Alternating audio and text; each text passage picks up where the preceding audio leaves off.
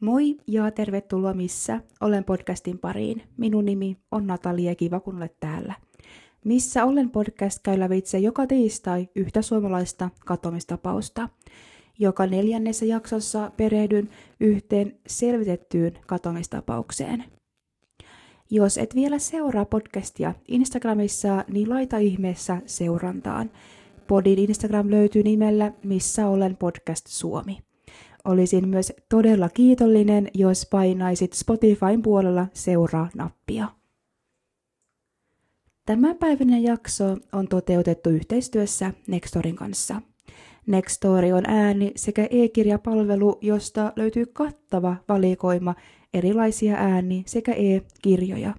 Nextory haluaa nyt tarjota minun kuuntelijoille ilmaisen 45 päivän kokeilujakson.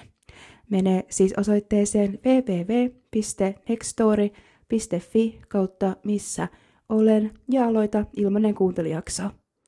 Huom, käyttämällä minun kokeilujaksoa, niin tuet myös tämän podcastin toimintaa.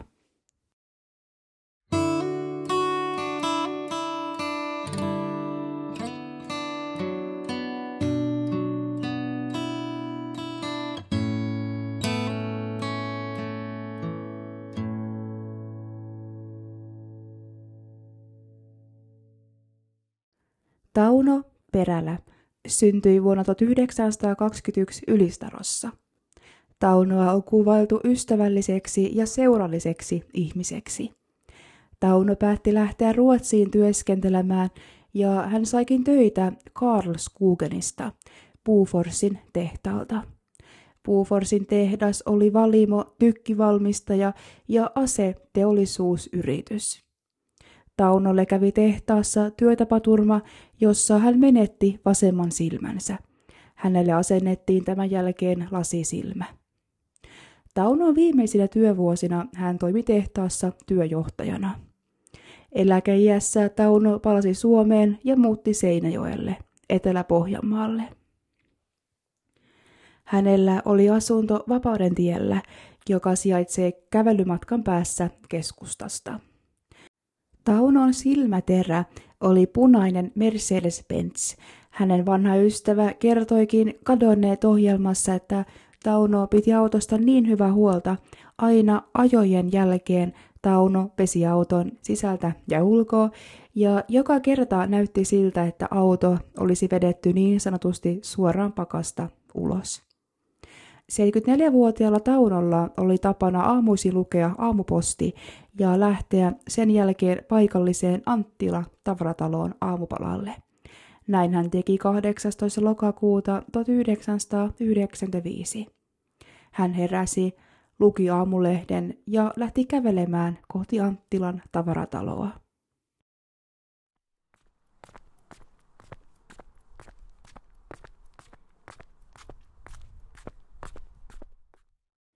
Matkallaan aamupalalle tiellä Tauno kohtasi tuttavia. Tämä jäi Taunon viimeiseksi varmaksi näköhavainnoksi. Samana päivänä Tauno katosi jäljettömiin, ja vielä 28 vuotta myöhemmin hän on edelleen kateissa.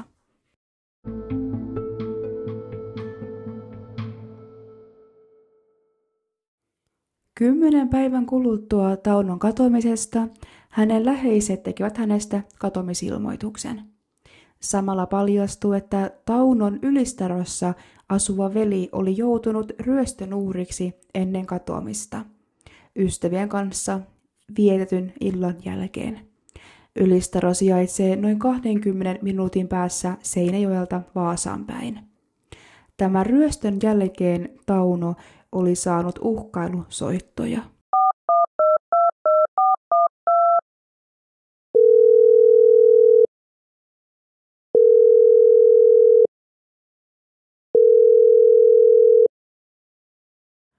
Hän myös kertoi ystävilleen, että pelkää jotain. Taunon veli oli viettämässä iltaa kahden kyläläismiehen kanssa kotitalossa. Illan aikana kolmikko joi runsaasti alkoholia ja myöhemmin Taunon veli jäi yksin taloon. Hän meni huonon olon vuoksi ulos oksentamaan, ja kun hän palasi takaisin sisälle, hän unohti laittaa ulkooven lukkoon. Sen jälkeen kaksi miestä tunkeutui talon sisään ja ryösti hänet. He etsivät asunnosta rahaa ja arvokkaita esineitä. He eivät kuitenkaan saaneet suurta saalista ja lähtivät pois. Heidät ei koskaan saatu kiinni. Ryöstön jälkeen Tauno alkoi saada uhkalusoittoja. Samoihin aikoihin hän kertoi ystävilleen pelkäävänsä jotain. Tauno yritti myös saada yhteyttä hänen vanhaan lapsuuden ystävään, joka oli ammatiltaan poliisi. Hän ei kuitenkaan ollut kotona, kun Tauno yritti häntä tavoittaa, joten yhteys jäi saamatta. Tauno päätti sitten lähteä ajamaan kohti Ylistaroa, poliisin kotitalolle, ja vastassa oli tämän poliisin vaimo sekä tytär. Vaimon mukaan Taunosta huokui pelko. Tämän jälkeen 5. lokakuuta Tauno matkustaa Ruotsin Karlskogeniin ja käy nostamassa ne 15 000 markkaa, jotka löytyi hänen asunnostaan. Tämä katomistapaus sisältää niin monia eri käännekohtia. Yksi niistä on todella outo ja surullinen tapaus. Vuosia Taunon katomisen jälkeen ne kaksi kyläläistä miestä, jotka olivat viettämässä iltaa Taunon veljen luona Ylistarossa, saa surmansa. Miehet menehtyi omakotitalossa Ylistarossa. Ryyppyillan jälkeen kolmas henkilö käytti filerausveistä ja surmasi heidät. Tämän jälkeen hän sytytti talon palaamaan. Talo sijaitsi Ylistaron ja Seinäjoen välisen tien varressa Kainaston kylässä. Alue hälytyskeskus sai tiedon tulipalosta suunnilleen kolmen aikaan aamuyöllä, ja 1946 ja 1961 syntyneet miehet löytyvät menehtyneenä talon alakerrasta. Kaksi miestä surmannut ja talon polttanut iso kyröläismies tuomittiin Kyrönmaan käräjäoikeudessa 14 vuodeksi vankeuteen – Tero Johannes Pentimäki määrättiin maksamaan korvauksia muun muassa surmattujen omaisille 42 000 euroa korkoineen. Tämä tekijä ei kauan ollut vapaalla jalalla. Päästyään pois vankilasta hän surmasi tyttöystävänsä. Tekotapaa en tässä aio kertoa, mutta nainen menehtyi seuraavana päivänä sairaalassa mies tuomittiin 15 vuodeksi vankeuteen.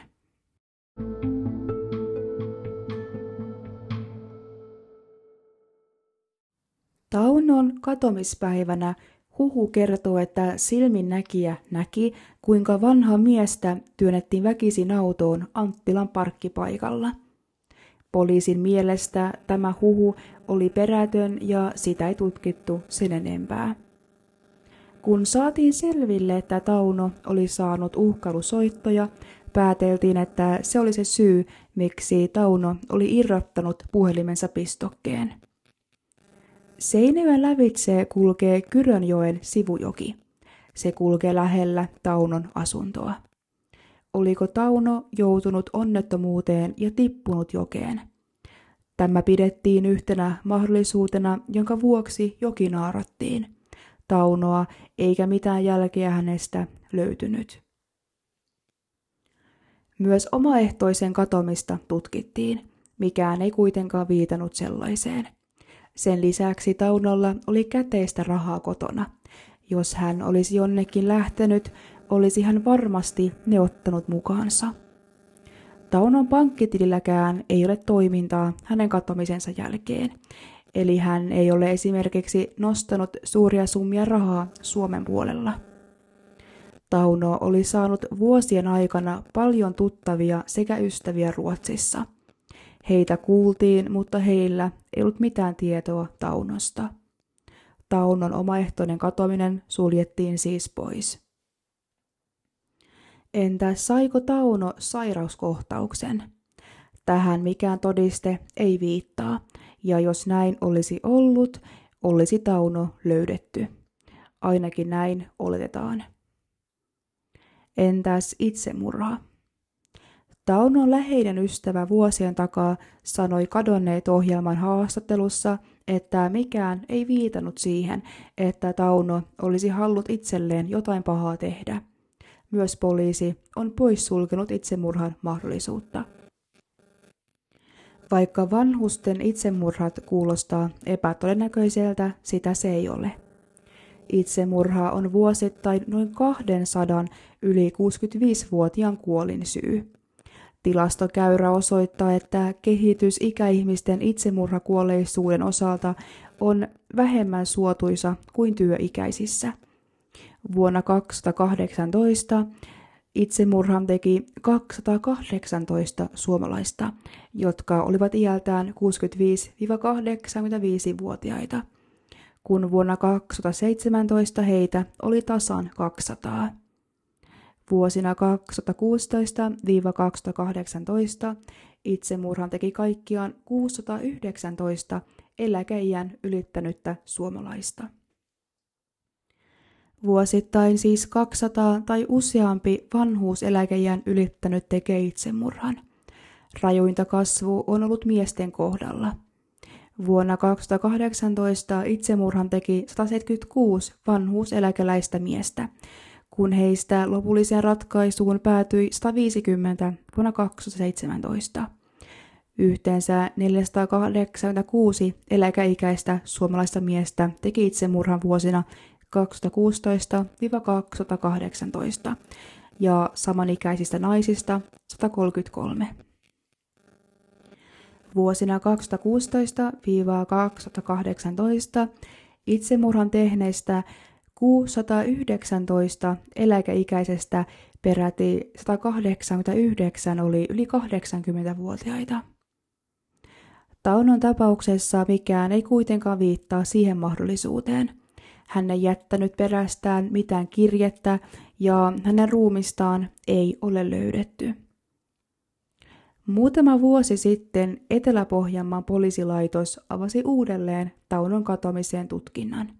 Mitään uutta ei kuitenkaan löydetty. On pohdittu, joutuiko Tauno kiristyksen ja sen jälkeen henkirikoksen uhriksi. Hyvin mahdollista. Kaikki tapahtumat Taunon ympärillä viittaa siihen. Mutta koska ei ole todisteita siitä, että Tauno olisi joutunut henkirikoksen uhriksi, niin mitä sitten Taunolle tapahtui tuona aamuna yli 28 vuotta sitten – emme tiedä, mutta toivottavasti joskus saamme selville. Tauno Perällä julistettiin kuolleeksi vuonna 2006.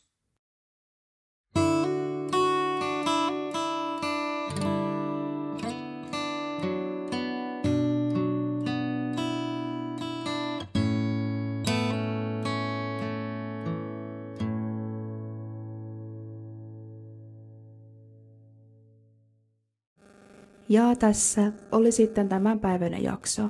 Kiitos, kun kuuntelit. Olen tietoinen, että tämä jakso oli todella lyhyt, mutta niin kuin olen jo monesti aiemmin sanonut, niin en aio pidentää näitä jaksoja niin kuin turhilla asioilla. Mutta esimerkiksi viime viikon jakso oli sitten toisaalta paljon pitempi, mutta jos et ollut tietoinen tästä asiasta, että se on aika yleistä, että jotkut jaksot voivat olla lyhyitä, niin tosiaan se johtuu vaan siitä, että tietoa ei ole. Haluan kuitenkin tässä lopussa mainita, kuinka surullista jälleen kerran, että Taunon tapauksesta ei puhuta mediassa juuri ollenkaan. Vaikka aikaa on kulunut näin kauan, niin olisi silti tärkeää kertoa hänen tapauksesta – on tapauksia, joissa todistaja on tullut vasta vuosien päästä esiin ja kertonut jotain raskauttavaa. Niin voisi tapahtua myös Taunon tapauksessa. Kuitenkin olisi todella tärkeää, että Tauno löytyisi ja oli lopputulos mikä tahansa, olisi tärkeää, että Tauno saisi oikeutta, jos hänelle on jotain tehty. Kiitos vielä kerran ja ensi viikolla ollaan toisen katomistapauksen parissa. thank you